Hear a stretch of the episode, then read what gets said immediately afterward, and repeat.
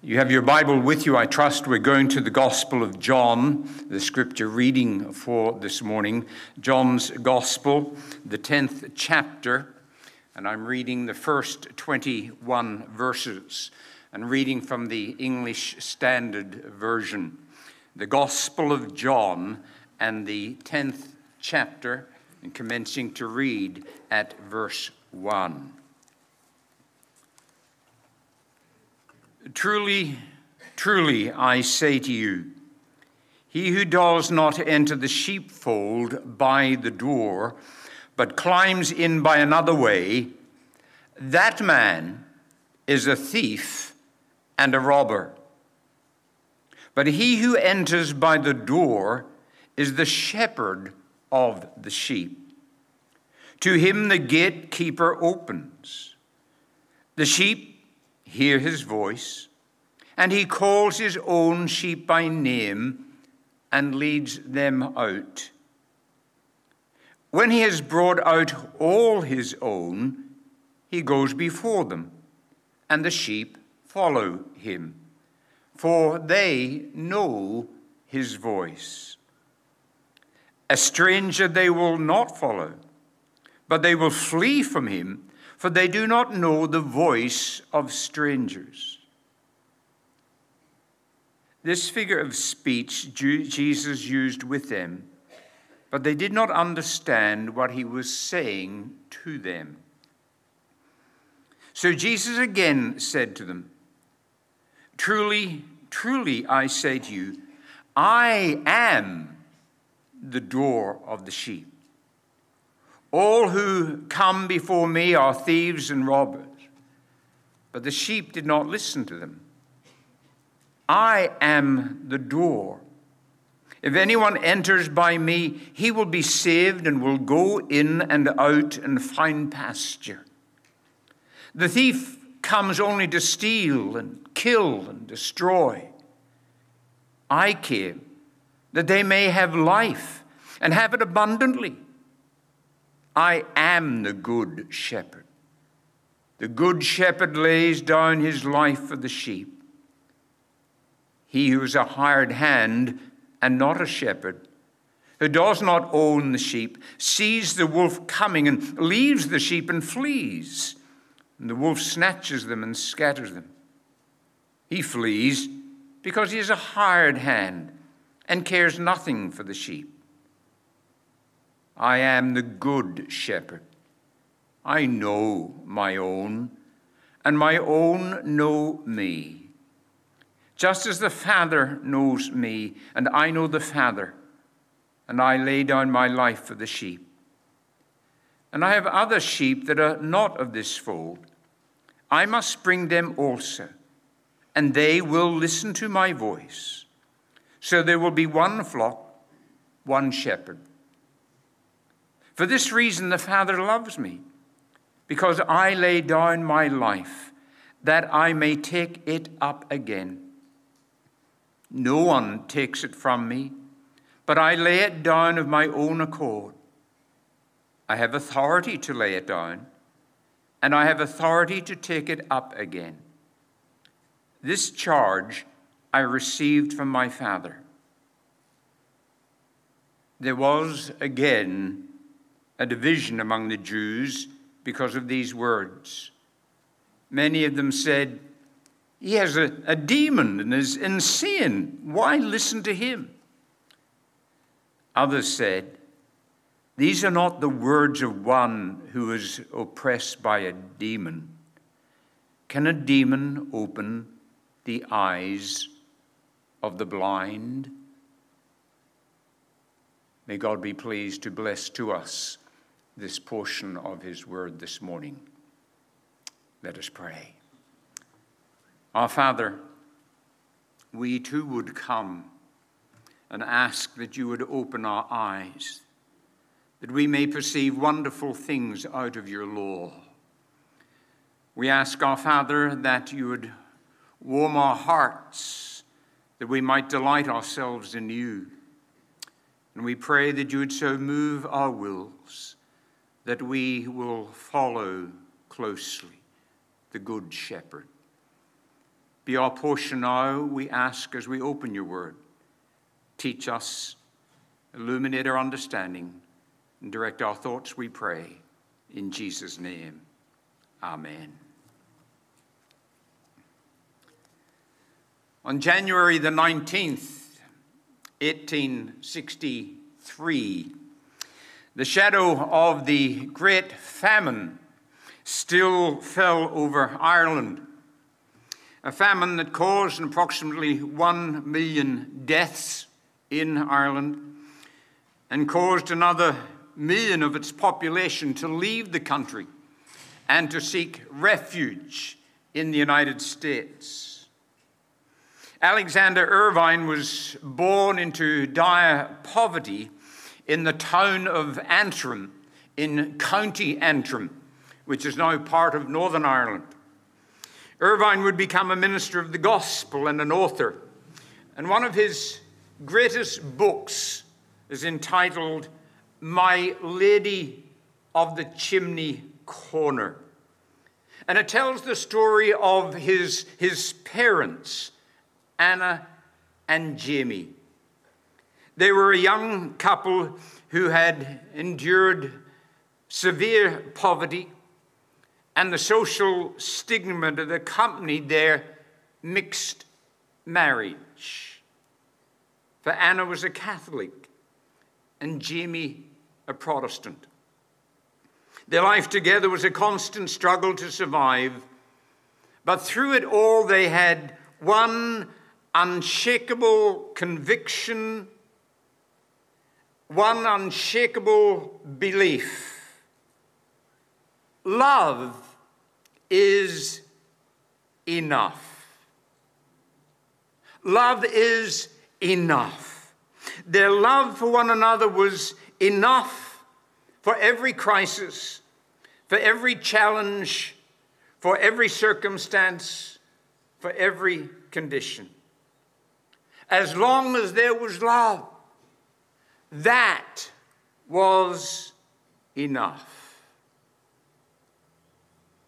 And such reasoning and resolve finds its parallel in the Word of God.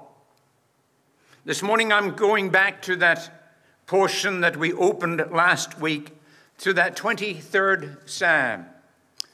And Psalm 23 begins with those opening words The Lord is my shepherd. The Lord is my shepherd. And surely, if we but believed that, if we grasped that, if we accepted that truth, what more would we need? Surely to grasp the weight and the fullness of these opening words of this 23rd Psalm would prove to us to be enough. But sadly, we are by and large a people of little faith. Unbelief fails to turn doctrinal facts into daily faith. And yet, God, in His loving kindness and His tender mercies, unpacks this opening statement so that we might find comfort and we might have that hope which He desires for us. So, what can we glean this morning from these familiar words that will assure us that this message is true, sufficient, and enough? Well, my outline this morning is, is rather simple.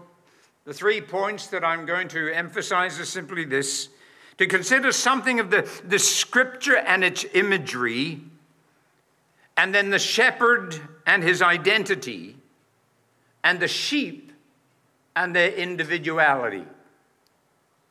The scripture and its imagery. Psalm 23, as I indicated last week, Psalm 23 is a, is a hymn of praise. It's an anthem of assurance. And it's comprised of three distinct scenes, as in a play. Scene one the curtain rises, and the setting is pastoral. The shepherd appears, verses 1 through 4. And his role is to, to give, his role is to guide. And what's the message of this scene? Well, it's this as long as the shepherd lives, he guarantees that none of his sheep will ever lack. He will bear his responsibilities for them continuously and consistently, whether they be by still waters or whether they be in dark valleys. He will never forsake his own. The curtain falls.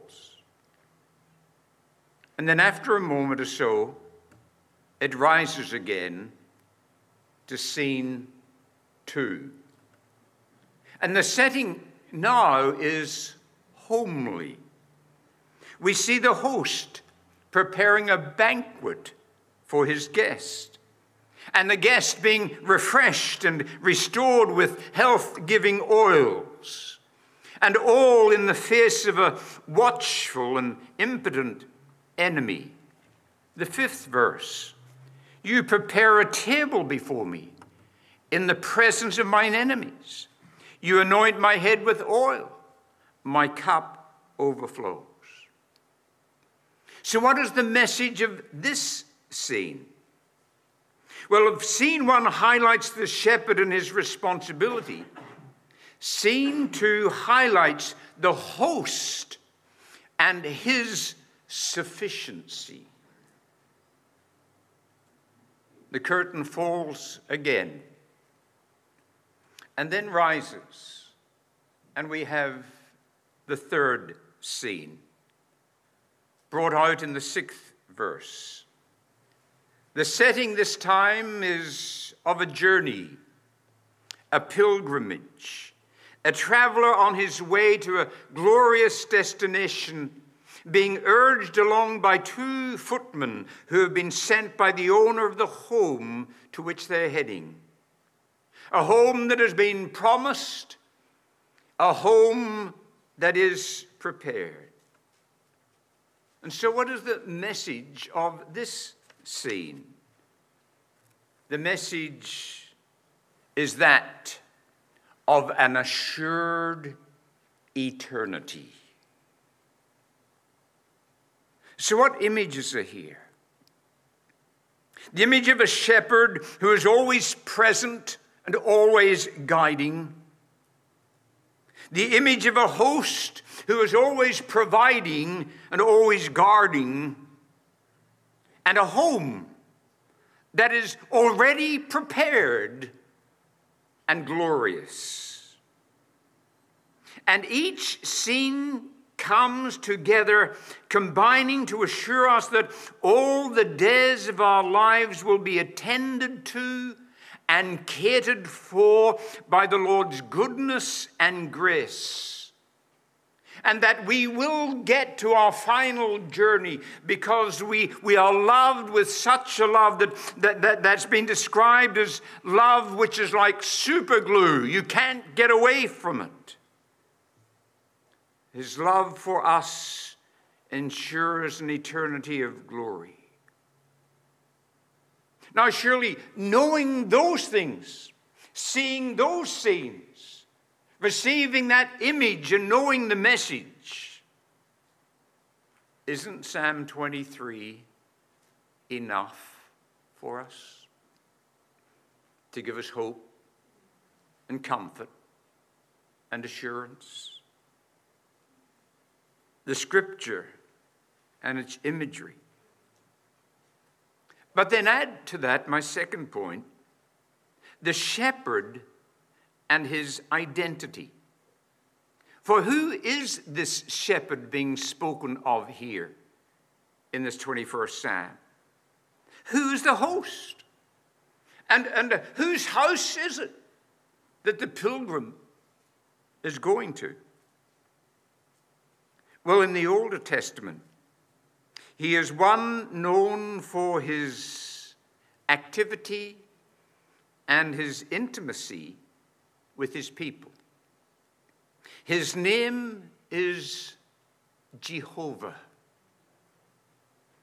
And the names of God reveal something of the identity of our God. You see, the emphasis in Psalm 23, verse 1, is on that word Lord or Jehovah or, Yahweh more than it is on the shepherd. You see, it's, it's who the shepherd is that's the significant thing. It's who he is that is the major thing. And who is he? Well, he is, of course, the great I am. The reference here is back to Exodus chapter 3, verses 12 through 15, where, where God does reveal himself as the great I am and as Yahweh or Jehovah. The shepherd is the self deriving, ongoing, never ending God. He's the ever present one, the ever active one, the one who's always intervening for his people's good. In the words of the great Old Testament scholar Alec Motyer, he says that this, this name is an open ended assertion of divine sufficiency. Whatever circumstance may arise, God says, I will be there and I will be sufficient. I will be with you and I will be sufficient for you.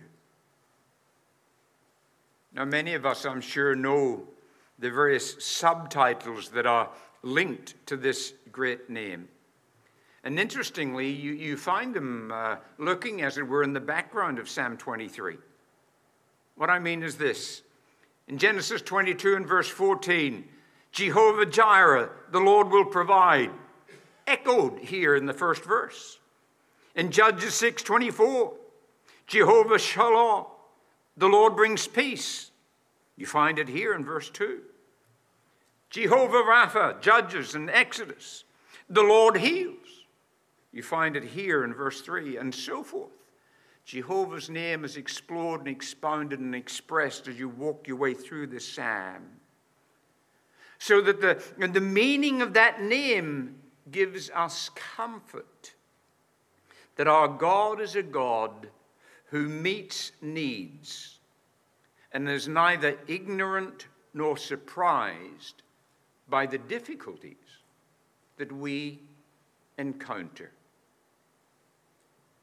Furthermore, He is the one who decides what it is that I need and the very process of ensuring that whatever it is, he will supply. Because you see, sometimes we go to God with our needs, but they're not the greatest need we have. You know, I, I think of the Apostle Paul. He thought he had a great need, he had a thorn in the side. He prays to God to take this away from him. He needs this to be removed. But his real need was weakness and grace.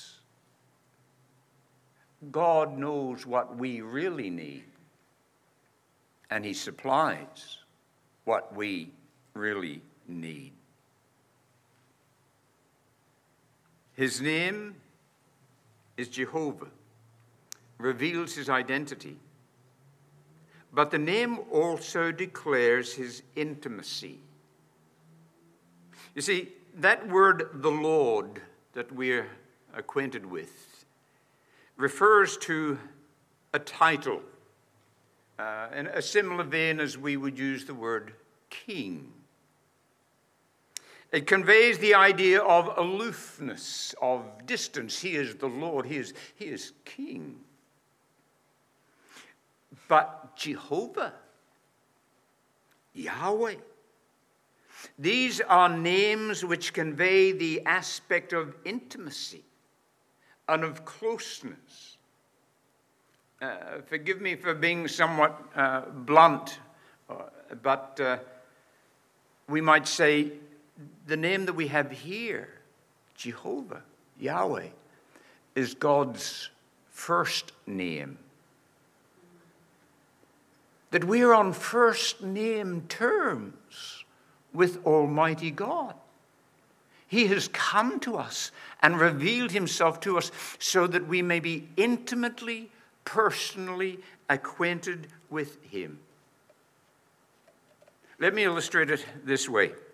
Dale Ralph Davis, another Old Testament scholar, a former professor, uh, wrote uh, this little uh, story, as it were. I quote One may sometimes be around a group of men and hears one of them refer to his wife.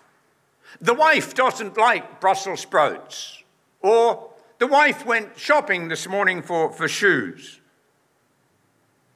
Well, says Davis, one can talk like that, and folks know to whom such a fellow is referring.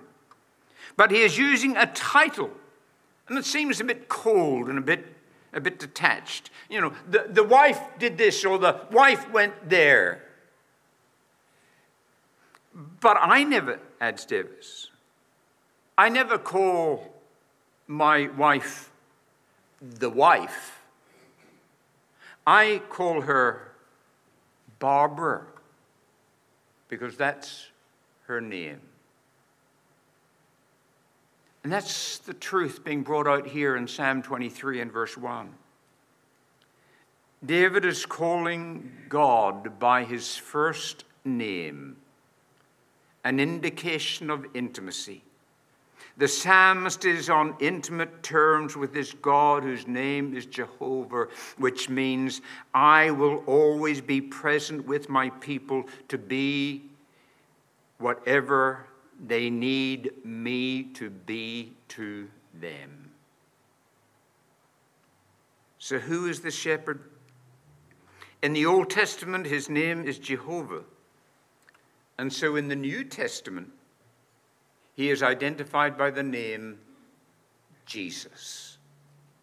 Jesus. Who is this Jesus?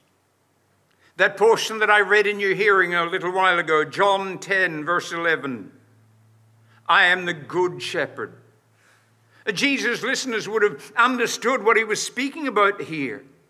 He is identifying himself with that shepherd. You notice that there, as he speaks and recorded in John 10, again and again, he uses the word, I am. I am that I am. And the audience fully understood, as is brought out in verses 31 to 33. And furthermore, Jesus reveals how he shepherds his flock. He lays down his life for his sheep which simply implies sacrifice. He lays it down, it's not taken from him. It implies substitution because it's for his sheep, for the benefit in the place of his sheep. It's submission because it accords with the Father's will. It's for salvation, so rich and free. Jesus, the Good Shepherd. And then you read on a bit in your New Testament and you come to book of Hebrews chapter 13 and verse 20 where we find a further identifying description. He is now the great shepherd. And interestingly, in John 10, the good shepherd lays down his life. In Hebrews 13, the great shepherd takes it up again. He stands up again in resurrection. And that's why he is able to shepherd his sheep because death couldn't hold him. He is alive and alive forevermore. He is our forever shepherd, forever shepherding his foolish, fragile, failing sheep. He knows them. He knows you. And he knows me. by name. That's how intimate it is. He knows us by name. And then you turn to 1 Peter chapter 5 and verse 4, and you read that he is the chief shepherd. And you notice that he is coming again. Coming again to reward those who have stood steadfastly in the face of trial and of tempest and trouble and tribulation, the very theme of 1 Peter. But he's coming again to, to gather his sheep unto himself, that where he is, they may be also forever and ever. And my friends, this morning, if you, if you are a member of his flock, then there is no circumstances or no condition beyond our shepherd's care and control. For he is the great I am. He is, he is the I will be with my people to be whatever they need me to be kind of shepherd. So, knowing something of his identity, that he is the good and the great and the chief shepherd, and knowing something of his intimacy, that he knows our name, he knows the street you live in, he knows the number of your house, knowing us that way, is that not enough? Is that not enough? My fellow worshippers, what more can he say than to you he hath said, to you who for refuge to Jesus have fled? The scripture and its imagery, the shepherd and his identity. And so, thirdly and finally, the sheep and their individuality. Remember what we pointed to last week that little word, my shepherd. A relationship, a personal relationship, an individual relationship. And so, so what's implied here between shepherd and sheep? Three little thoughts. Our personal reliance upon him. You see, my, my question to you this morning is this how do you know that you are one of the Lord's sheep? What characterized his sheep? Well, this, this confession the Lord is my shepherd. A confession, you see, that it speaks of the awareness of need the need of someone to grace me with faith to believe. The need of someone to guard me from my own foolishness. The need of someone to, to guide me in my frailty. The need for someone to give me the fortitude I need to face the future. To put it as bluntly and as boldly as I can, you cannot say in all honesty the Lord is my shepherd, and still believe in your own abilities or adequacy. My shepherd is a confession of need. It's an admission of help wanted an announcement that I am so aware of my sinful tendencies that I need the good shepherd to save me, and I need the great shepherd to pray for me, and I need the chief shepherd to come for me. But my friends, the Lord is my shepherd is not some pious platitude, but it is an honest confession of our own spiritual bankruptcy. It's the declaration of the crucifixion of my own pride and arrogance and independence. Yes, it's a text that is full of comfort on the one hand, but of challenge on the other. We declare our deficiency in order to delight in His all sufficiency. Our personal reliance upon Him, which comes from, secondly, our personal receiving of Him. What do I mean? John chapter 1 and verse 12 paints a beautiful picture for us. As many as receive him, he gives the authority, gives the right to become the children of God, even to those who believe on his name. What's, what's the picture? Well, you know it well. You're at a wedding ceremony. The bride and groom are standing before the officiating minister. And the groom is asked, Will you have this woman to be your wedded wife? So, what do you do? You listen carefully for the what? I will. And then the bride is asked, Will you have this man to be your wedded husband? And so we hold our breath for another second and listen carefully for those words I will. I will. My friends, that's what God is asking each of us this morning. Will you have this man? Will you have this shepherd? Will you have this Jesus as your Savior and as your sovereign? Because that's what it means to be a Christian. In receiving Him personally, heaven's beloved Son. For as the text says, to all who receive Him, that is, to all who believe in His name, He gives the right, He gives the authority, He gives the privilege to become children of God. And I wonder whether there's ever been a time in your spiritual journey when you did declare and say, I will. I will take this man.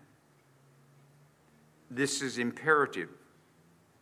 For being Christ's sheep is a personal thing, marked by receiving him and our reliance upon him, and thus our personal rejoicing in him.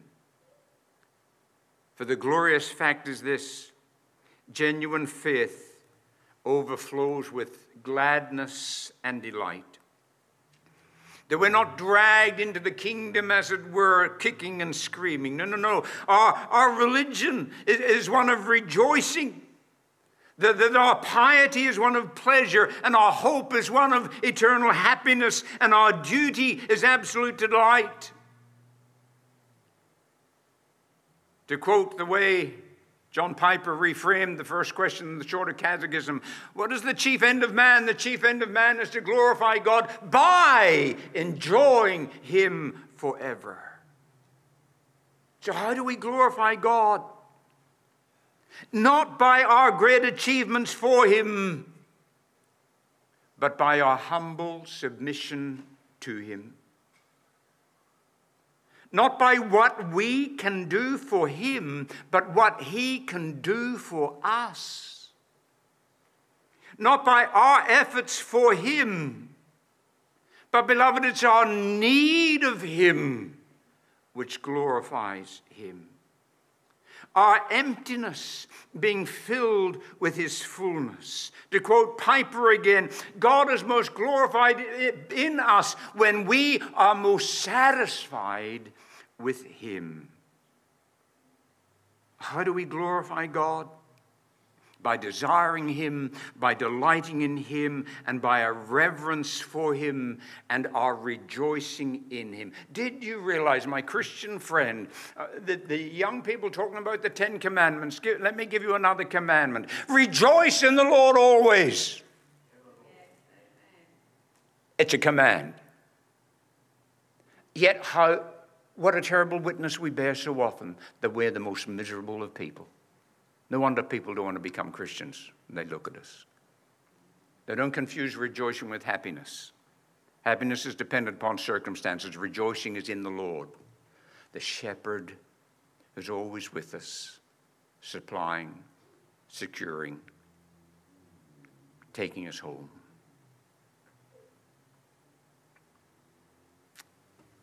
What stimulates rejoicing? One little word remembering remembering. In Psalm 78, the psalmist records how Israel rebelled against the Lord, how they grieved him, put him to the test, vexed the Holy One of Israel. And they did it because the scripture says they did not remember. They did not remember his power. They did not remember their redemption. They did not remember the wonders that he did. Why, why do we have this table here this morning? Why do we have the Lord's table? Do this in what? Do this in remembrance of me. Remember my mercies. Remember my grace. Remember my love, which sticks like super glue, which is beyond measure. And so, as the Lord's sheep, we are to remember that He is the great I am the good shepherd who died for us, the great shepherd who prays for us, the chief shepherd who is coming for us. And surely, surely, our remembrance of him ought to bring rejoicing to our hearts, a peace that passes understanding in our minds, and give to us a testimony of, of hope before a lost and dying world. As Peter said, we're to be ready to give an answer for the hope that we have.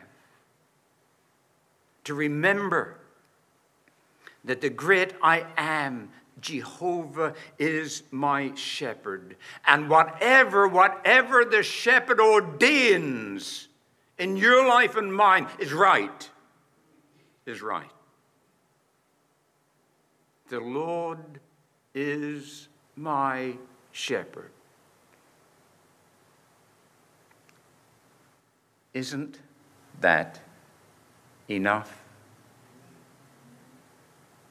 Let's pray together. Father, you write your word on our hearts. Enable us to be a people of hope and of rejoicing that a lost and dying world that's so confused and chaotic and bitter, disappointed, may see in us a difference, the difference that the shepherd has made to us. That we may glorify you by our weakness, and you may glorify us by the uh, glorify yourself by the strength that you grant to us. Help us and hear us for your own name's sake. Amen.